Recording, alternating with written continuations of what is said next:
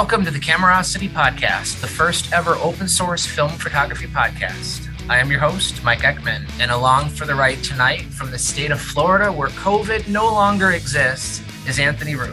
Hi, Anthony. Hey, Mike. How you doing?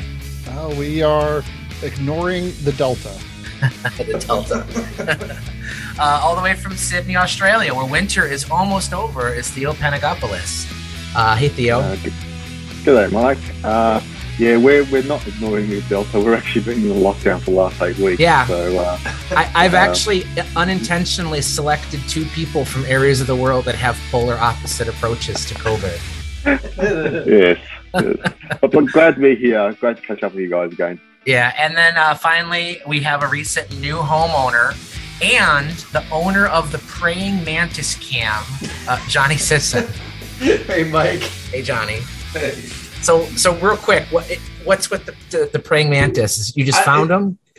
Yeah, he was um, he, he was living in my backyard on a uh, bull thistle right out my back door, and I walked out one day and saw it, and it, literally it's like five inches yeah. long. You know, yeah, huge yeah so i you know i was like it's mantis they're you know they're fucking cool and they, they don't they're not they don't hurt humans you know yeah. so i was like all right and keep an eye on this thing and it just hung out of this one bush and it's doing its mantis thing but of course this bush is where all of my monarch butterflies are coming to feed and my big fat bumblebees are feeding and i'm like trying to go with the prime directive you know, don't don't get involved, let nature do its thing. But you know, she's eating my bumblebees and my monarch butterflies, and it was just great. And then and then my hummingbird, my little baby hummingbird, was like buzzing around, and she's like, she's like standing there dangling. You know what I mean? Just wow. waiting. And I'm like, all right, I got to do something. So anyway, she got relocated.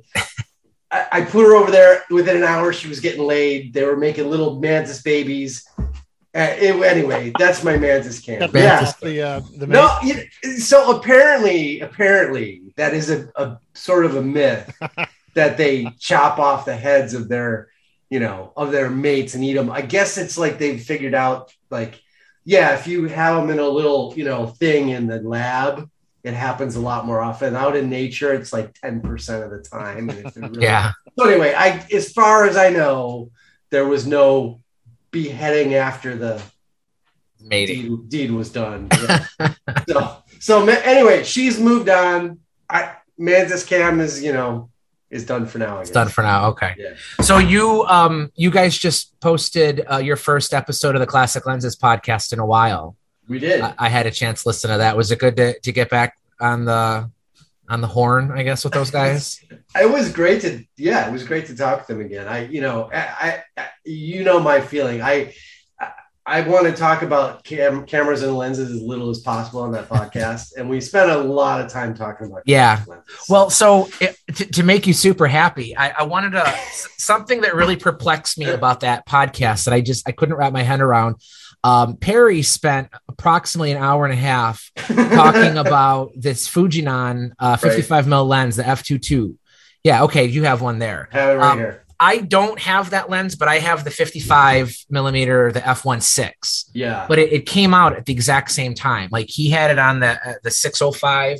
Yeah. I have I have the 901, but I know it works on the 801. Yeah. Um, or no, yeah, 901, the ST 901. Um, but what I, I didn't get is he was talking about the the the aperture pin and how it right. wouldn't fit his adapter. And I have right here, this is a Fuji X mount. So for the X mirrorless, yeah. right, right. And when I screw it in, not only does it screw in fine, I mean it'll reach infinity, but it actually pushes that pin in. Yeah. So when I change, when I select the apertures manually, you, I don't know if you can see it, it, it still opens and closes exactly like it should. Yeah. So is it? Does he just have a messed up um, adapter, or what? What's well? What? So the issue is, and I, you know, I have it here in front of me, and the Fuji lenses have this little, I don't know, extra tab. There's a little extra tab right here, a little mm-hmm. bump out, right? This has that too. Yeah, and there's no AM switch. There's no auto manual right. switch. Like this is that know, way too. The Pentaxes do. Mm-hmm. So the the problem is, and this is a long-standing M42 thing, is the adapters that well, so the adapters that have a ledge around the inside, a flange that push the pin when okay. you screw it in, like this does, like that does, which is all well and fine if they're decent adapters, but the ones that are sort of iffy, yeah, there's often problems screwing it in and that flange hitting the pin and not getting infinity, and so that it that the the adapters with the flanges are very hit or miss. The best ones are the ones without the flange. Right. So I have because, a Nick. I have a Nikon yeah. F adapter okay. too, and you can see it's super thin. Yeah, because a, a, screw mount won't achieve infinity anyway yeah. on a, a Nikon F, and this does not touch the pin. Right. But it still screws on all the way. Like I. Yeah, it'll screw on all the way, but you won't get any aperture. Control. Right, that's true. Correct. Right. Yeah, because it's nothing's pushing the button. So, so basically, the long and short is that whole conversation was yes, indeed, you have a wonky adapter. Okay, so we have successfully in two minutes because uh, because that's that's what infuriates me. I mean, I like your guys' podcast, but I yeah. listen to it and I'm screaming at the computer like, I wish you guys could hear me. You know. yeah, we we sometimes get on these tangents that that don't require as much conversation. As yeah. We, but I, it just I, I didn't know if he understood how an adapter should work. But I'm like, I would think of anybody, Perry would know that. So uh, well, I, you know, he's a he's a rangefinder guy, so that's I don't true. He doesn't. He, I don't think he spent a lot of lots of time on M42 stuff. And admittedly, I don't have the two two, so I was I was making my right, judgment right, on the one six, which I assumed would be close enough, which it sounds yeah. like it is. I, I definitely have M42 adapters that are wonky. Yeah. That will not work with lenses. Like I have I have M42 adapters. You try to screw in a 50 millimeter Takumar and you go screw it in and the pin starts grinding. I mean it, so it's it's a There's, definite you you got to be careful with a lot of Soviet like Zenits. If you screw right. it uh, auto Takumar to a Zenit, a lot of times it'll get stuck. Yeah, um, and e- even even the preset, like I have preset, you know, Carl Zeiss lenses from the 50s. Yeah. Those won't screw on either because okay. the the the housing around yeah. elements will crash into that ledge before it ever. So I mean, okay. it's a, it's a thing. It is definitely a thing. It's probably trial and error, I guess. Yeah, and you just you know you basically have to buy a decent adapter, and you okay probably won't have the trouble. So. So Anthony, any yeah. anything new for you you've gotten recently? Well, I, I had an eBay adventure unlike oh. any I've ever had before. I love eBay horror stories. You know, you know that you often hear of, of like uh, sellers having horrible buyers, and this is the first time I was as a buyer had kind of a crazy seller. Um, after listening to the uh, um, the classic camera revival show, the Canadian show, they were talking about all the Maxxums, and I decided I wanted to try a Maxxum nine. And as I'm looking for a nine, I see a 9XI. It looked like it was an interesting set. The camera looked a little rough. It was uh, a $400 buy it now or $100 opening bid with uh, free shipping included. And so I threw the $100 bid down, thought maybe I'll get lucky. And after a week, turns out there isn't a whole lot of people looking for 9XIs right now.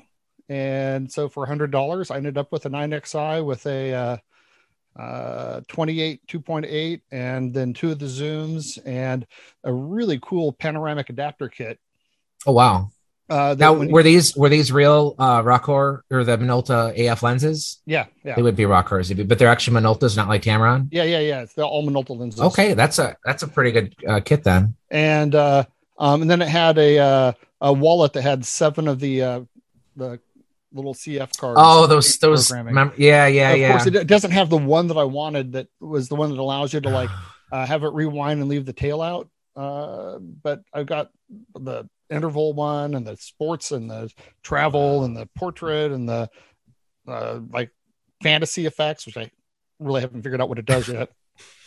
But uh, anybody uh, who's listening, in case you don't know what he's talking about, um, I'm generally a fan of Minolta. Most of their products over the years have been good, but in what late 80s throughout the 90s, they had 90s, this, yeah. yeah. they had this idea, um, kind of like what was that terrible Yashica digital camera where yeah. you would have to buy different plugins for yeah. it to unlock like achievements on the camera. Right. So this has like a like a, it, you, you put the the portrait one in. It's a little yeah. CF card that, that, fits into a slot in the back, and suddenly it like forces uh you know uh, wide open apertures. Um, but anyway, I put the bid in, and then it also came. Uh, so it was, it was, a pretty complete kit. Uh, but I'm waiting and I'm waiting and I'm waiting and it doesn't show up. And then it like goes through a series of different shipping, right? I'm getting notices from eBay that it's got like different shipping uh, numbers coming through the post office. Like he keeps on rewriting the, the shipping on it. And then it, it ships and it, it finally shows up in Gainesville and I have it delivered to my business. And I'm at the business waiting for it to show up. And suddenly there's a delivery exception and it disappears again and on Monday, I go down and talk to the post office, and they're kind of angry because they're like, whoever this is, they kind of tried to screw you because they put a single first class stamp on a nine pound box and just drops it off at the uh, at the post office. and there's there's a significant postage due tab on it, and they're like, should we send it back? And I'm like, uh, you know, I'll pay the postage, I guess, and get the camera, which I do. And through eBay, I contact the guy and say, um, you know, this is an, an auction that had free shipping, and I just had to pay a fair amount to get it back. Can you refund me the difference? And you could tell immediately that the guy had had seller's remorse because he comes in over the top with i bought that camera new and it was a professional camera and i know that you know what it's worth and i know that you know that you didn't pay enough for it and you weren't supposed wow. to accept it. You were supposed to send it back. Oh my god! So like, he what? he he threw a single stamp on there and dropped it off at like an overnight drop box. Yeah, assuming yeah. that you would reject it. Right. And he's like, "That was supposed to come back to me. oh, you're not supposed to pay that." And I'm like, "Well, I, I paid it." And his response was, "Well, then you're shit out of luck." And I said, "Well, you know, eBay kind of sides with buyers a lot of the time." and he gets angrier and and and he's like you're just trying to rip me off. And i'm like i won the auction at your terms. I paid you immediately. You had my money in your bank account. How am i ripping you off? And he's like i want you to send that camera back and i'm going to donate it to a high school because i want anybody to have it for free instead of you. Oh, jeez and i'm like oh, no i have the camera I've cleaned it up. I put a battery in it. I've got a roll of film in it. I'm, I'm not sending it back. And I said, if you'd like, I'll open up a, a claim with, with eBay for the shipping, which I do. And of course, eBay is like, you have four days to settle this with the seller. And, uh, um, I just say, you know, just please just refund me the shipping. That's all I'm asking. And he sends me a one line note, send it back. And I ignore it. And the next day, um, I get the notice from eBay that the issue has been resolved and he's refunded me my entire payment. So he just gave you the hundred bucks me, back entirely. Yeah, he just gave me the hundred dollars back. Okay. And I'm so, like, why did you do that?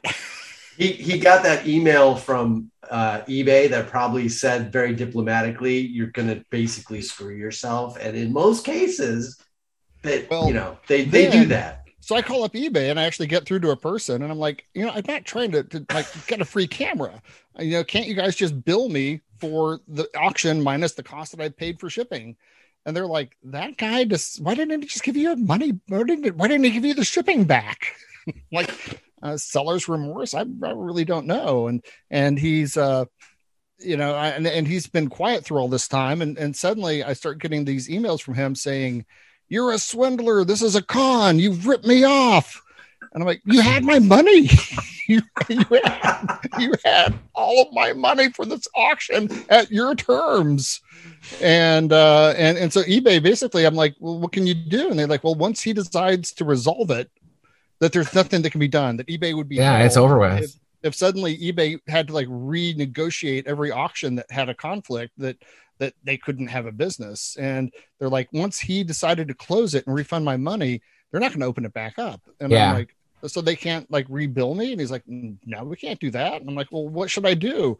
And I swear to God, the guy from eBay is like, uh, enjoy the camera. wow. I knew that was going to be a crazy story, but man, that's that's one of the craziest eBay stories I've ever heard. And so yeah. then after it's done and he's refunded my money and I've resolved it with eBay, then I start getting the messages from him again saying, "You you are a swindler. How did you how did you swindle me? Um, how do you sleep at night? How do you sleep at night knowing that you're a swindler and a con artist?" and I'm like, I just asked for you to honor the terms of your auction after should, I paid you. You should ask him if he's got any more cameras he wants to sell. so anyway, I ended up with a kind of nice nine XI kit. Wow. Wow. Hey, uh, Anthony, does that have the little pinch in panorama adapter? It, it does. All right. So so you put the little pinch in adapter yeah. in it, and it's got the pins that go in, yeah. and it, it activates an LCD overlay on the viewfinder. Yeah. And it also redistributes from what I read in the in the uh, booklet, uh, re- it redistributes the autofocus points uh, within the panorama. Yeah. And then I love it because it actually came in the original box and it has two sheets of panorama yeah. stickers for you to so stick on the, yeah. Yeah, yeah, yeah, stick on the cassette so that you remember that you've got panoramic so that that is that little adapter is like my favorite camera accessory in the universe because you can put it in almost any other camera. Really? And so wow. yeah, so that's the that's the adapter that I use in my Bessa oh. L to turn it into a panorama. Oh. Yeah. So you can wow. So my my Bessa L has that mask in it, and then I have a 3D printed little cap that fits over the viewfinder, so I can uh-huh. compose it in panorama. Oh, okay.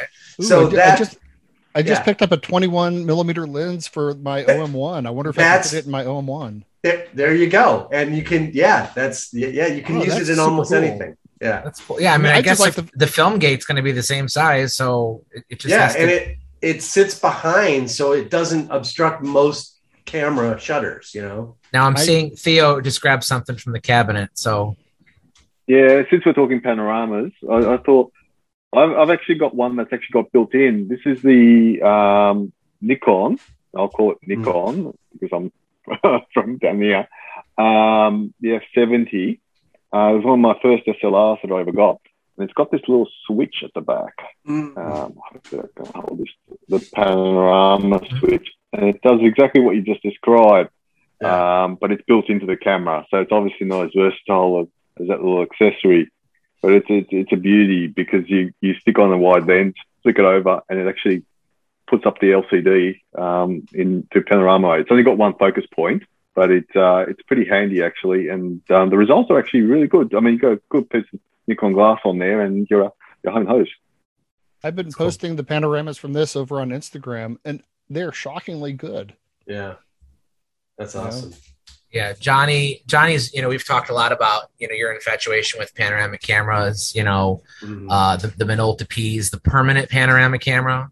Right. Um, and then you know we we both have the the camera that got away, the the Kodak Panoram that both oh, I, I, I actually don't have it anymore. Pan- oh, you did? Yeah, I sent it back. It was. Oh, okay. Not, it was no. not working. Oh, okay. I've I've got the uh, extremely rare and obscure uh, Minox CD70, which was one of their late point and shoots right before. Wow. Uh, I think it was when Rollei still owned the the name Minox, and uh, um, and it also has the the little panoramic switch where it like drops in the film gate and then actually changes the viewfinder as well. Oh, sweet. Now, um, if you really want to go all out. I just saw a day or two ago. You guys know Paul Reibold. Oh yeah, um, I I am so you know, lusting after that. Do you know what I'm going to say? I am I am looking to sell my blood for that camera. The Fuji, the 617. yes. Oh, the mother yeah, of all medium format. It's got a, a, a G617 with 400 uh, or 400 activations. Yeah, oh, he just listed and it's it. got the center lens. It's got I mean it's got the uh, filter, the the center filter. Yeah. Uh, it's it's two thousand two hundred US, and I, uh, you know, I'm actually trying to sell a Fender bass uh, to have the money to try to, to get that before he sells it. Wow, there's a a woman who came into Central Camera a few years ago, and um, I I should have her name handy, but she uh, she used that camera to do these incredible panoramas about uh, the wildfires out in California. Oh wow! And she actually went with the crews and everything, and so to kind of documenting. But I mean, she shot it all on that camera, and the the book is beautiful. I have to look wow, her yeah. for her info, but that's an amazing camera. And if I, you know, if Paul sells his camera before I get hit to get the cash, the other sort of obscure camera that I'm really deeply lusting after right now is the uh, Horseman 612. Yeah. Which I, you know, I've never even seen one in person, but I've been just reading up and lusting after these cameras because it's more it's, uh, yeah. because it's, it's 612 instead of 617 it's much more compact. It's it's designed to be a handheld camera as opposed to the 617 which you really have to use on a tripod. Yeah, yeah. those are the like 612 is a really nice format too for, for, for putting into a book. It, it's it's a little yeah. bit more manageable but the 617 just sort of elongates the book a lot. Yeah it's almost like if I had that 617 though, I'd like only want to shoot it at like the Grand Canyon. You know, like I wouldn't know where else to use it. or I'd find bridges. Like I'd have to be in like this never-ending search for bridges and canyons. I'd still shoot bananas with it. and praying mantises. Yeah. So Theo, have you picked up anything new? Anything exciting recently? I did. I, I, I did. Um, I, I, did show you briefly on the chat previously on this one, but um, this is I I actually picked this up, a Keystone Wizard. Cow. And I must admit it's because it's called the Wizard. Yeah, it's, yeah, how could you not buy a camera that's called a Wizard? Um, it's actually an SX17, ca- uh, SX70 camera, which, uh, which is not made by Polaroid. And uh, mm. they used to make cameras for Polaroid and decided that they were going to, because I think Keystone used to make movie cameras or something. Yeah. And um, they used, they made cameras for um, for Polaroid in in Berkeley. So yeah. it's a good US made camera. And um, then decided they were going to use that technology to bring out their own camera, um, which meant they got sued pretty much the day it got released. and, and, this is actually uh, a nice, fully functioning model, which wow. fully works. And um, I've never seen that. Before. I picked this up the other. Yeah. Yeah, I, I, I saw it and I thought, a Polaroid that's not a Polaroid. I've got to have that. For so, you know, uh, obviously, anybody listening to this can't see what he's holding up, but I would encourage you to look up the Keystone Wizard. It looks like a miniature slide projector. Yeah, yeah. Look up the Wizard XF one thousand because it's not it's it, you said it's an SX70, so it's but it doesn't fold. It's just like a black box with a whole bunch of chrome trim. It also looks like a 1970 yeah. security camera from yeah yeah the lab. Yeah, it should have like a blinking wow, red light on it. yeah, that's neat. That's crazy. I have one Keystone um, camera, and it's it's called um, the the K1020. It's an SLR, but it's Instamatic. It's an Instamatic SLR. So it looks very similar to the the one Kodak made, isn't it? Um, not really. I mean, they had the um, no the retina Instamatic. That's what it was. The, the Instamatic reflex. It took um, design cues from the Retina yeah. Reflex Four. Yeah, it's got a fixed lens though, so it's not interchangeable. It's got this huge selenium right. cell on it, and and I, I, I like when I have a flash cube socket. I just like to put flash cubes in them just because they look cool on a shelf. That's like one step above this camera. no, that's neat. So, are you have, have you been able to shoot the wizard? No, because we pretty much as as I've been sort of got it, and then we got progressively in more and more lockdowns. We're at the point now where we're in you know effectively a super lockdown, trying to to control this uh, Delta virus. So uh, it's meant that um, moving around is very limited, and there's not that much around my neighbourhood to sort of cater for. So uh, the shooting it, shooting's been sort of put in the back burner uh, yeah, for, for a little I can understand that. Yeah, if you ever, you know, um, you probably know this, but even with an empty old uh, film cassette, usually the battery's good enough to at least test operation. Oh yeah, it works. It's a fully working model. Okay, it fully works. You could even so. take um, and as long as you have an empty SX70 pack, you can take pre-exposed Polaroids and just shove them back in there, and then sh- stick the whole thing in the camera and see if it pops it back out. Yeah. So that's that's kind of a good way to test yeah. the old Polaroid. Just I mean, obviously it's yeah. Gonna... I, tested it out with an empty one. Yeah. Okay, well, that's cool. Yeah, let us know um, if you ever get that thing shot because I've certainly never seen one of those before. I got a new one. Yeah, they, they, I saw it. It was locally in Australia, and I couldn't work it out. I'm saying, what, what the hell? Someone, it got lost here somehow. Yeah, yeah. I've right. never Keystone. That sounds. I, am sure that was made here in America. Um, Berkeley. Berkeley. Okay, yeah. Berkeley. So for it to make its way all the way down there is a heck of a journey. it's probably Steve Wozniak. Yeah. ripping up So my latest pickup is is a camera that I think Johnny you you would really like. Um, and it's it's one of those cameras where looking at pictures of it online just does not do it justice. You actually have to hold one of these. It's um the Petri Color 35. Oh, sure. Oh, I've got this, one. This yeah, Anthony's thing, got one. This thing is like basically the Rollei 35, but Petri's version of it. Yeah. And you know, like I said, there's just something really neat about this camera. And I, you know, I love the Rollei 35. In fact, the first one I ever shot was one of Anthony's. He's like, "You need to shoot this camera," and he just sent it to me. And then I ended up shooting his, and then I bought one of my own, and now I have a second one. I have one of the black ones. Uh, but then I saw this thing, and I started looking for it, and gosh, Petri's just one of those companies I, I can't wrap my head around because Yeah. some of their cameras are so good, but Yeah. then some are just absolutely garbage. Yeah. And this one, I know it's hard to see just looking at it on a computer screen, but I mean it's it's in perfect condition. The chrome is good, the body covering is good. It has a very German feel to it, like everything's dense and it feels purposeful. And what I really like about it is it's the same size as the Rollei 35. Um, it shoots, you know, full frame. You know, it's got some. You have to extend the lens before you can fire the shutter, but it doesn't have really hard, any of the quirks of the Rollei though either. Like Mhm. for, for those who who aren't familiar with the Rollei, you have to cock the shutter before you can even collapse the lens. That's not necessary on this. It's got the flash hot shoe on top instead of the bottom. Mhm. Um, it's inside the viewfinder. There's a little, there's a focus scale with a vertical needle. And when you change the focus on it, the needle moves. So you can see it's a scale focus camera. So there's, there's no rangefinder, which on the Rollei is not a problem at all. And you focus the wheel on the top. The, it's the wheel on the top. So you don't actually do anything on the lens. So the wheel on the top both extends the lens and changes the focus. So as I look through the viewfinder, I'm seeing the needle move back and forth. It's got a exposure or um, a CDS exposure meter with a match needle. And it's got one of my favorite features. Every time I find a camera with the feature where the shutter speed dial, the, the wheel extends just ever so slightly beyond the edge, like the Leica M5, uh, the Canon EF, the SLR, um, and the Nikon FG are three cameras just off the top of my head that do this too. And the reason I love that is when you have the camera to your eye and you're looking through the viewfinder, you can see the match needle.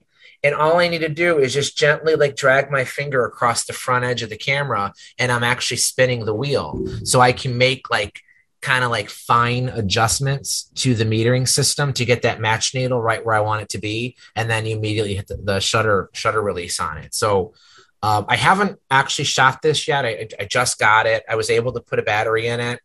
Um, once it, it is similar to the Rollei in that the battery compartment is in the film compartment.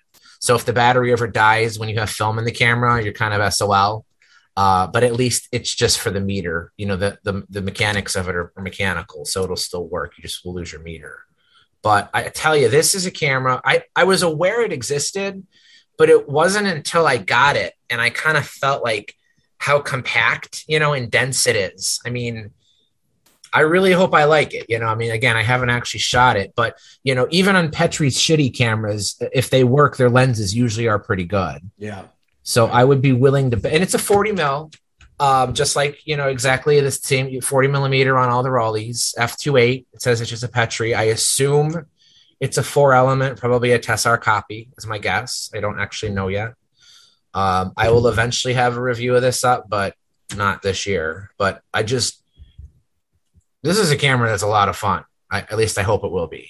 You know, it reminds me of a camera that has got a bit of a cult following now that I just do not gel with, and that's the uh, the Voigtlander uh, VF 135 or the Yeah. XF Yeah. uh, 35 Rollei. That Yep. camera just feels like cheap crap to me. I mean, it's got a Sonnar on it, which is nice. Uh, but I've had two different versions of the. Yep, that's it. I've Yep. had two different versions of, of that 130 or the VF 135. About the same size.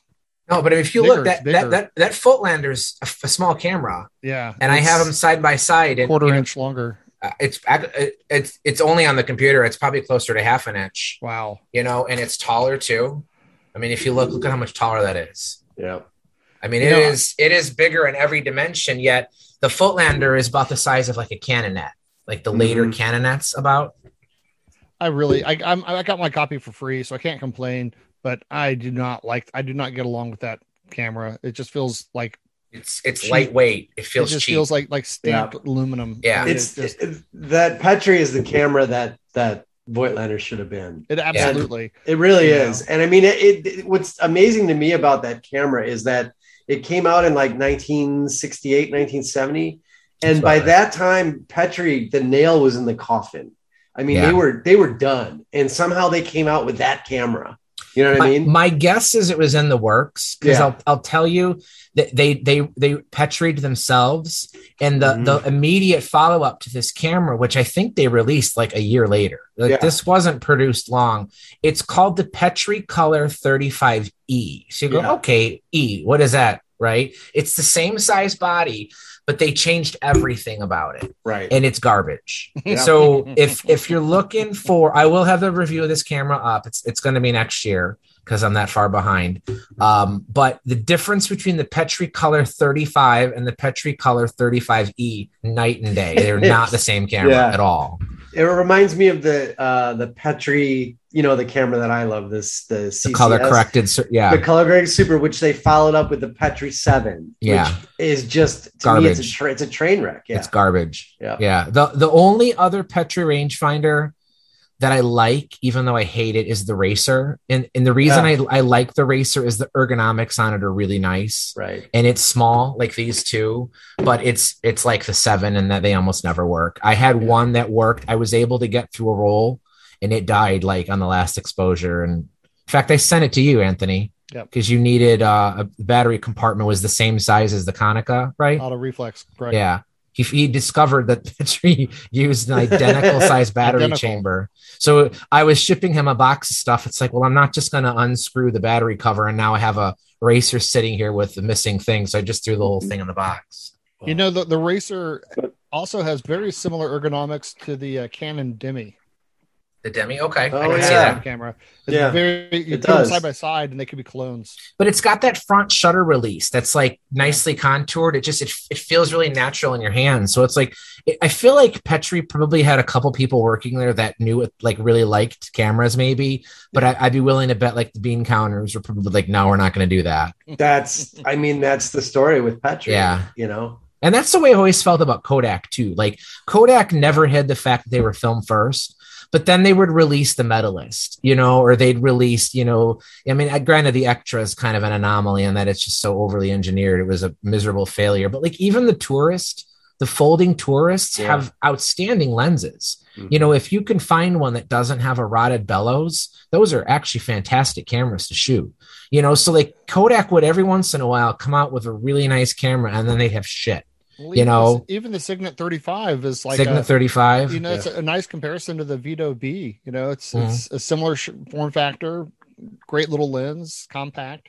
You know, it sucks because um, you know, Theo, you're in Australia, but getting American cameras down there is just shipping just kills them. But for people who can find, whenever whenever we never have to buy, yeah, whenever we have to buy from the US, it, it it's unbelievable. Yeah, the, the, the pricing. Um, if we can find them in Japan or or Europe it's a bit more reasonable for some reason. But yeah. whenever it's the US, it's it's super expensive. But I mean, in terms of Kodak cameras and quality, I mean, I've got a Retina, which I absolutely love. Um, the, the, the quality of that lens and the quality of that, um, the results from that is just superb.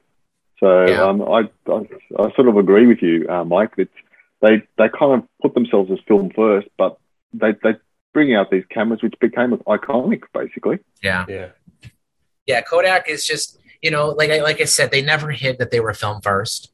They they only made cameras to be able to sell more film. Right. You know, and every time they had a good one, they didn't keep doing it. You know, it's kind of a shame. Like they would sometimes have a really nice camera and then they would follow it up with a piece of crap. Mm-hmm. Yeah. Um, so I was I was wondering, like, are, can you guys think of like you know I mentioned this Petri. I I was aware that it existed, but it wasn't until I held one that I kind of got it. Like, can can you think of any other examples of cameras that seeing pictures of them online don't do them justice? you just kind of need to handle. I I would say the dial. say that again. Oh, the uh the can the Canon the dial. The dial. Okay. You know what I mean? It's just you can't it doesn't make any sense until you hold it. Yeah, It's I mean like, it's a, ah, it's a truly what? one-handed camera. Right. Yeah. What has he got there? Oh, I can't yeah. see that. The the, Bala- the Balami. Yeah. Yeah, there Oh, there we go. Oh Yeah. yeah, yeah. yeah. The dial. You know, With, It's- with, it's- with the orange filter and everything. yeah, with the filter. Yeah. It's almost a shame that Canon didn't make a left-handed version of that camera, so you could have one in one hand and one in the other. you know, because I mean, super. Yeah, there you go. That's neat. The barn door. It's it's the poor man's Vitessa. Yeah, Yeah. That's really nice. I always But thought. I, I too- must, go ahead, Theo. sorry, go on, Mike. I always thought that um, the pre-Spotmatic Pentaxes, I feel the same way about too. For Oh. one, they're common as dirt. You find them everywhere. And I even have a bunch of them. And I like whenever I'm thinking, gee, I want to take out something new this weekend or something I haven't shot in a while, I almost never think to pick up like the SV or something. But when I actually do and I hold those older, like I said, the pre-Spotmatics, there's just they, there's Mhm. they're they're like the Toyota Camry. You know, they there's really like the design of it is very basic, very Japanese. You know, function over form, but they're just there's just something about old Pentaxes that I just I love holding them. I love the way they feel in my hand. I love the sounds they make. You know, of course the Takumars are great too, but yeah, I, I just I think that because you see them so often, you don't get that excited when you see an old Pentax. But as soon as I pick one up, I always just I really love holding those things. Well, even Nice. even post Spotmatic, I uh, from Paul Reibold, I picked up a black ES uh, that works perfectly. yeah, and you know, I just I feel like I should you know be at the uh, Hammersmith Odeon filming the Clash. Uh, with Yeah. that and uh, it's just like it's it, it's a joy to shoot. You know, it's just like not, it's not a camera that's like it's not sexy. You know, it's not like a cult camera or anything, but uh, they're just extremely.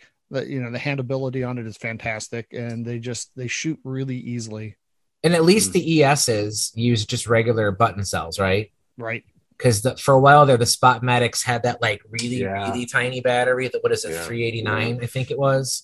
That even today is hard to find. And they, oh, I don't know if they use a different kind of metal, but it seems like Spotmatic SLRs are the most likely camera to have a completely like seized battery Yeah. chamber. Oh, yeah. like you can't even get it open. yeah. I don't know what it is about them over. They just other- cement in there. yeah, I mean, other cameras that could happen too, also. But it seems like four out of five spot Spotmatics, you're not even going to get the battering compartment open. No. So, so, so do you want to see my uh, most ridiculous camera that I have loaded up to shoot this week? Sure. Or he's gonna he's gonna grab something. Is it a Mickey big. Mouse camera? Yeah.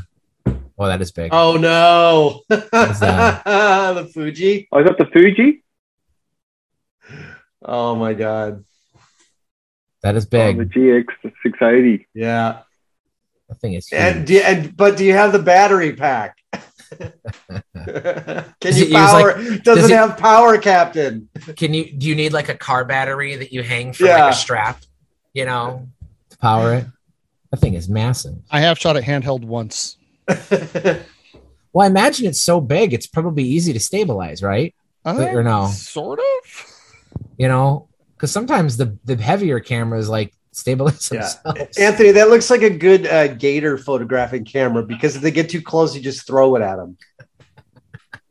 I actually have shots with gators with this. yeah, of course you do. Size wise, how, how does it compare to how does it compare to the RB67? no, this it's way bigger. Size wise. I you know I've never It's used way one bigger, isn't before, but this It's way bigger. This is big. this is really really big. I mean, it's got it's got plus I've got the extension rails for it. You know, it has full camera movements. It can, so it has tilt, swing, lift, fall. Um, you know, I've got a, a kit now with like four of the lenses and uh and three different types of backs for it, and uh it's it's it's a beast. You Yeah. know, you It can makes focus down the- to, Makes the RB look like it shoots 35 millimeter or something. you know you, you can you can Jesus. focus down to uh, like three inches on it. It's I mean it's meant for doing Yeah. like product photography, and uh, it's just it's it's bonkers. It uh um it also you know it shoots six by eight, but it also has a six by seven and a six four five mask Mhm. for it as well.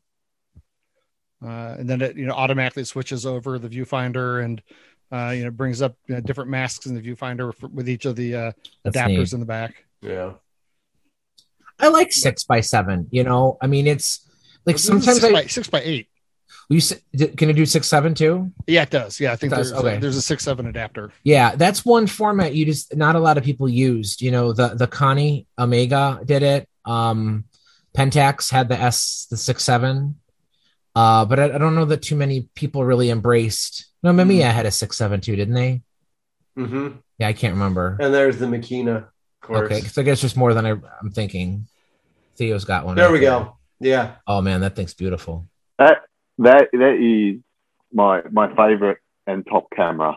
Yeah. It's, it's, it's the camera I will die with. Okay. Um, it, it unless it dies on me first, of course. But um, Right. yes. um, in which case I'll, I'll cry about all the money I've lost on it. But it's um, I managed to get this um, old new stock. wow. So uh, which so when when absolutely was that made originally? Uh, late nineties. Ninety. Okay. So Wow. late nineties. Um, absolutely beautiful camera to use. The um, the Mamiya Seven, just the, the focusing's good. The the um, the clarity's fantastic. The lenses are just amazing. Yeah. Problem is they're they're too amazing. They're probably too clinical. So um, that that's for some people, but for me, it's, it's just my ultimate camera. Yeah, you know, I don't Um, have but- a problem with you know having cameras with like clinically sharp lenses. I mean, there's a there's a place for that, you know. But like you know, sometimes people I think go a little bit too far the other way. You know, with with Perry and his f 22 Fujinons, you know, um, they, they're going for a specific look. You know, I I, I like this hobby where you can kind of have a little bit of both. You know, when you want that razor sharp, almost digital look, but on film, you can do that. You know, if you Yeah. want a camera with with vignetting, you can do that. You know, and sometimes I did that. Um, I don't know how, how if you guys read all my reviews, but I did a review for the Kemper Kombi. That t- it's a tiny little Oh yeah, yeah. box. I mean, it's literally like slightly larger than a, a dice. this thing is small and it shoots tiny little circular images. And it was it was a royal pain in the ass. Like I borrowed that and I I was excited to send it back to its owner.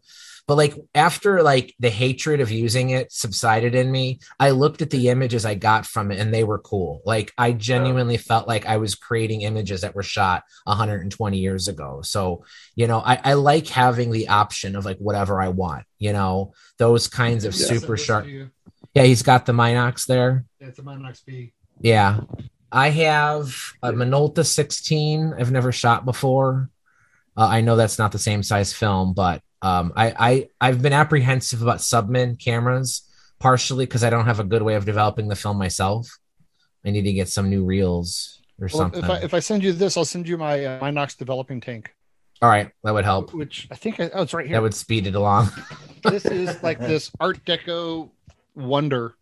Uh, the, Oh, wow. the actual OEM Minox tank. that's you, cool You take the, the top off and uh, you drop the cartridge in here and it attaches to the spiral, which comes up like this. Uh, the spiral comes up. As the spiral that sticks up up top, yeah you put the film in, and then you slowly wind it down, and it pulls the film out of the cartridge and into the tank. oh, and it, it uses two tablespoons of developer to develop a roll of film. oh wow Um, and so you know, I've got a I've got a splitter where I can take a roll of of 120 and cut it into eight uh, eight strips eight strips for the loading cartridges, and I've got all the cartridges. So you know, for like get a roll of Fomapan, and it's like five dollars, and you get eight rolls for five dollars, and then develop it yourself with you know two tablespoons of developer. So it becomes really cheap. And then I just uh, use you know two pieces of glass uh, in the Epson scanner to scan them. And you get surprisingly good shots. I mean, you can if you use the chain and you shoot text, you can you can read like six point text.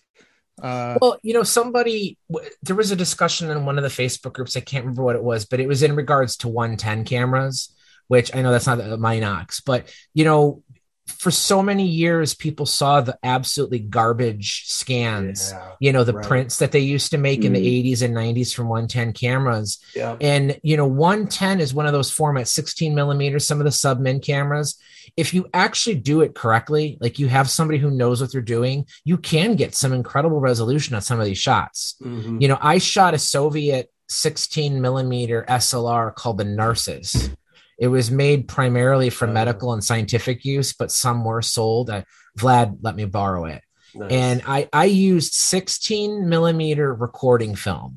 Like this is film with Yeah. practically no con- like it was like the most extreme contrast film I ever saw. Um, but I got razor sharp images from it, and when I blew them up, I was like, I was actually worried people were going to think I faked it, you know, because it almost looked too good, you Well, know. when you, when you when you think about it, the the Minox, which is like eight by eleven, is bigger than eight millimeter, and yet there's this like eight millimeter film revival, and you Yeah, people you can win. Uh, you, you can win win a film competition, a film festival competition with an eight millimeter film. You know Mhm. the the the Kiev 30 and the and the and the Minolta 16 are shooting 16 millimeter. I mean, I shoot my Kiev 30 with uh, uh, Fuji microfilm, and they are tack sharp. And you think about it, how many Yeah. films have been shot and released in 16 millimeter? That's true, over yeah. the, you know all these documentary films. right. You know, I, I think Woodstock might have been shot on 16. I know that The Evil Dead was shot on 16. Yeah. Texas Chainsaw was shot on 16.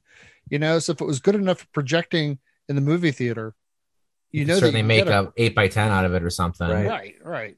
But that's I think that's that's where the misconception with the smaller formats are is that people are used to seeing like the Fisher Price 110 cameras that we all remember from when we were kids Yeah. and how horrible those pictures Well, looked. Is that they had, they had crappy Oh, lenses? look, I, I, Go ahead. I, I, I shot the Kiev 30 and I, I picked it up um, and I made an adapter for my um, Nikon Cool Scan scanner, which it scans at 4000 DPI.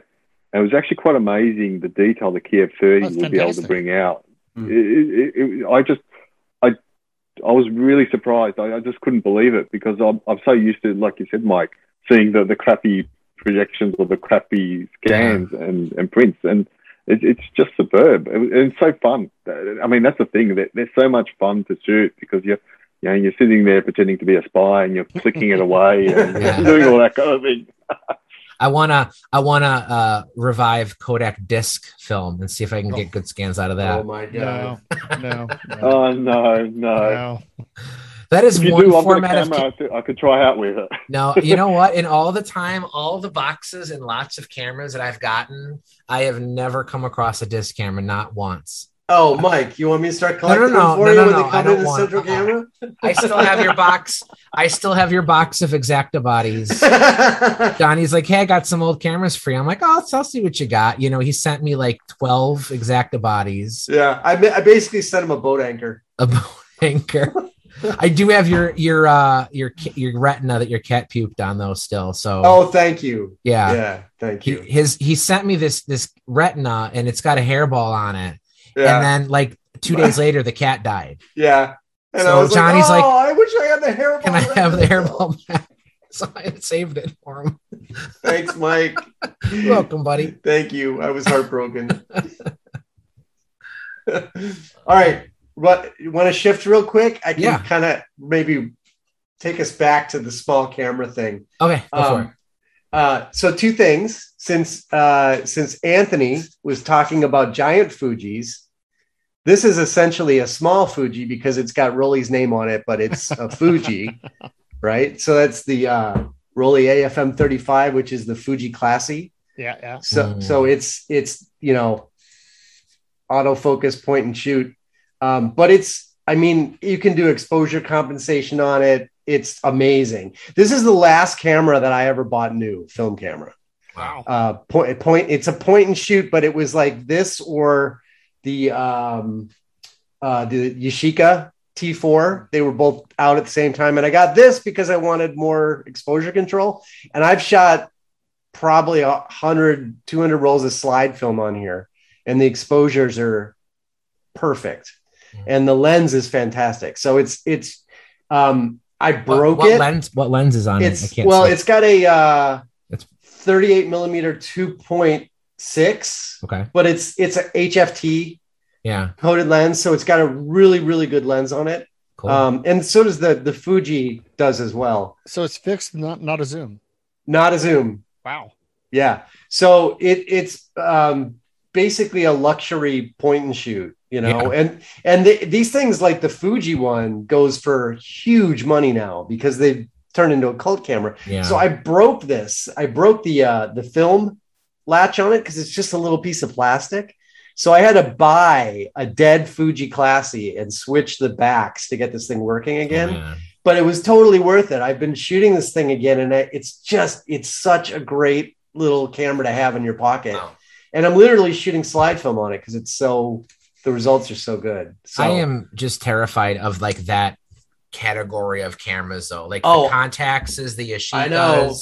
you know even even the X-Pan you know you, yeah, i had one I, I, I, borrowed and the battery died on it and i couldn't get it to turn back on again and i was like shitting bricks yeah you know and it just turned out when i put an energizer on it it was fine but yeah. it's like i'm just I mean, it's your camera. You've had it since it was new, but I've had it since new. When, yeah. when you see what people pay for some of these, you know, um, oh it's it's terrifying. Yeah, it is. Oh, look, the Mamiya Seven scares me in that respect. I mean, yeah. if one day decides to stop, yeah. I'm that's that's that's that's like about six or seven thousand dollars down going out. I mean, yeah. out the yeah. window. That's that's right. not cheap. Well, to the other extreme here, this is the other camera I was holding up. It's got to be a Nikon. It's a, it, it's a tower, but tower, you know, okay. look at how things don't really change, right? Yeah, I mean, it's, it's almost, about the same size. Yeah, it's got the curved end on the end. Yeah. Right. So, I mean, it's like when you really think about it, it's not that much different. No, it, it really isn't. Right. So, this tower um, I bought basically because it had a, uh, uh, uh, Nikkor, the 50 millimeter f2 attached to it. And I bought it for the lens. It was basically a lens cap, you know, rear lens cap. So, but it, you know, I was looking at it when I got it, and I'm like, this is actually a really nice camera. So I finally sent it to Youxin and got it overhauled, and now it's back and it's running super smooth. And it's it's essentially a perfect replica of the Leica 3, mm-hmm. um, but with a built-in, you know, flash sync. And I actually feel like it's probably it's smoother. I think they're actually more nicely finished than most of the Leica 3s are. So you know, I well, you just, know read read my review if you haven't already of the Tower 45. Oh yeah, that, that's a different. That's an amazing a, camera. It's a later version of that, but the right. history section about Nikka, um, you know, they started out as uh, Canon, the Hansa Canon Service Center, mm. and Canon had had made the the Hansa Canon in the 30s, and it was kind of like their you know M30. Well, it wasn't even M39 then. They they had what was called the Canon it was kind of like the the Contax mount but then they switched to yeah. something called the canon j mount but the, the cameras were so complicated that when japan went to war in world war ii the government said we need Leica cameras and canons was too complicated you know yeah. even the lens mount which was made by uh, nikon you know Nippon Kogaku, like even they couldn't get it right. You know, Zeiss couldn't do it right. You know, the, the Japanese tried to do it, they couldn't get it right. So the Japanese government said, "Hey, we need Leica copies." So they started Nippon Camera Works, which mm-hmm. was literally Japan Camera Company, and Nippon eventually just became Nikka, and you know, and during World War II, the first Nikkas were made exclusively for the Japanese military wow. to be exact carbon copies. Mm. You know, so if you think about it, most Japanese screw mount rangefinders, the Canons, the Minoltas, were always really they weren't ever copies. Right. You know what I mean? Right. The Japanese yeah. always changed something. I right. mean, in, in many cases, they improved it yeah. But they still changed something. But Absolutely. Nikka was really the only Japanese. I mean, there was Honor. There's another one called with a T, Tanack. Tanack. There yeah. were some others. Yeah. But Nikka was, yeah, there's, that's a Tanack. Yep. There you go. Tanack. But oh, the, oh, yeah the history of Nikka was they started making these cameras specifically for the Japanese military so that they could use Leica lenses, and they yeah. wanted it to be as as close as possible for to the real thing. So yeah. you know we, have all seen what the Japanese can do when they put their mind to it back then. Well, the Nikka was truly a Leica copy, a clone. Yeah, and it it it feels in yeah. every regard exactly like a Leica three. Yeah, you know You know, it, it really does. And if anything, it's not it. The, to me, the Leica threes they feel a little bit like there's everything's got a little bit of play. You know what I mean? Yeah. They feel a little bit of they're a little bit of you know a little rattly. This thing is like it's solid. Doesn't yeah. make a sound. So my 45 is is is freaking awesome. Yeah. It's a beautiful camera. So I I'm really glad I finally sent it to Youxin Ye and finally got it back. I, I, don't really have the, the Leica gene. You know, I'm not a, a Leica obsessed person. I, I blundered into my M3 and I'm glad that I have it, but I've never even added a, a, a, lens other than what I got when I got that M3. Yeah. But I did pick up that Leotax from Bernard. Oh, oh that's right. The Leotax. It Leotax. is like a jewel. I mean, Those this are beautiful. is so precise. Yeah. And, yeah. you know, it's like every so often I think I should just – you know, I should get like a, I should call up to Tamarkin and just get like a 3F and, and just have one that like I know has been overhauled and comes from a reputable dealer.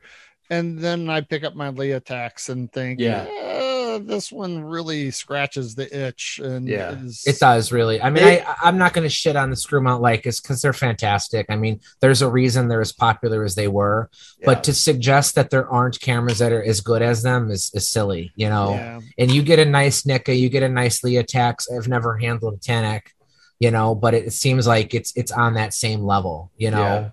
And, you know, people I'll shit on. Some... Go ahead. I'll show you something on the Tanack that might gasp, and then I'll explain to the listeners.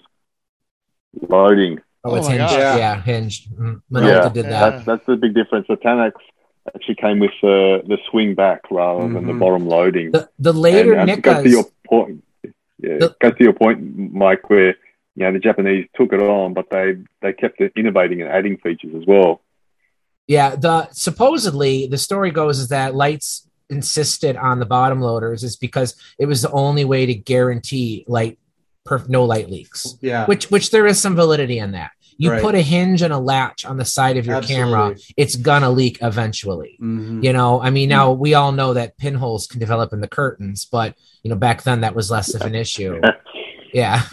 right. This one has pinholes. yeah. So I've got to, I've got to work, get that. So I've also got 3F, which has also got pinholes. So my, my hit rate with the the L39 um, mount uh, hasn't been great at the moment. You know, the, the thing is, I would say just from having seen a lot of these things come in in unaltered condition, because um, we'd get them at Central quite a bit. We'd get old Leicas, and the the actually the the curtains on the older ones, like pre 1950, let's say, tend to be in better shape than the mm-hmm. ones after like the older ones, the curtains tend to be in better shape than the oh. later ones. You so know, it's just it's a I it's just I think I don't know whatever material they were using or well, whatever. If you ever get a chance to pick up one of the pre-war like uh or post early post-war American the Clarus MS35 mm. or those Perfex mm-hmm. cameras, I have never seen one with pinholes in the curtains. Wow. Now they may have a whole bunch of other problems, right? But the, for what whatever rubber or what synthetic material they were using mm. back then is huh. superior to what was being used post-war. Wow. I mean, I, I have at least three Perfexes here uh, Rick Oleson, you know, he's he's a big fan of those cameras too, and I know a few other people that have them too. And like I said, the shutter may not work at all, or yeah. the speeds may be way off, but the curtains themselves hold up amazingly well. Wow, crazy. so we've we've crossed the one hour barrier. Um, I, I kind of wanted to keep this around that level. That way, it's a little bit more uh, uh, easy to absorb. Um, so I wanted to thank you guys for for participating in this. Um, like I said, this is this is I'm calling this the first ever open source film photography podcast. Uh, it's probably not evident from this one because we didn't have anybody call in, but that's my mm-hmm. intent is to have uh, something where people can just sort of jump in and, and share what they've gotten new. Um, you know, keep it on topic, you know, off topic, whatever. Um, you know, may, maybe we won't talk about the weather for, for too many hours. Uh, um, but you know, again, I want to say thanks to you guys. Uh, it's always a pleasure talking to you all. Um, and uh, I guess we'll do this again next week. Hey, Mike. Yeah. Where, where can we find you on the web? Where can we find me on the web? Uh, we'll just go to Google, uh, uh, MikeEckman.com. Um, you know, I'm on um, the Facebook pages, VCC Um, you can find me anywhere. I, you know, I, my favorite way to find Mike is just randomly look up a camera because yeah. it's probably going to turn up one of his. I swear to God. Yeah.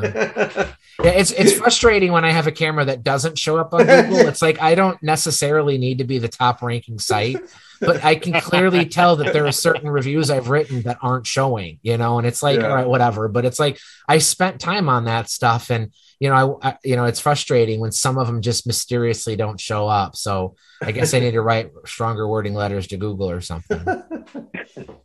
So, all right. Uh, all right.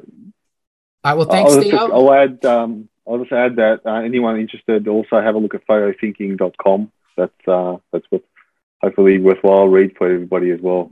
Yeah, Theo's site's great too. Um, he he does kind of similar to what I do. Uh, it has some excellent reviews with a little bit of history, a little bit of use, some sample images. Uh, and Johnny, you know, of course, Central Camera, Classic Lenses podcast, Johnny Sisson Photography. Uh, he's he's a jack of all trades too. Uh, Anthony, you need to get a website. He's too busy yeah, though. Yeah, yeah. Well, I'm I mostly you know I'm using Instagram kind of as a sketchbook, and so I post a lot. You know, like every time I run a different camera, a different film, I post examples on on Instagram. So Kino underscore Pravda on there, and uh, then all of my work goes up on Flickr, uh, which is actually under my old name of Dasein Design in German to figure that one out. This is my first podcast, so Johnny, do I have to have like show notes and I'll include all these links? Is that the best if way you to want do to? Whatever. no, I do. I, I, want I want to be mainstream. all right, thanks guys. Uh, appreciate thanks, it. Mike. All right, thanks. talk to you later. Good night. Thanks, guys.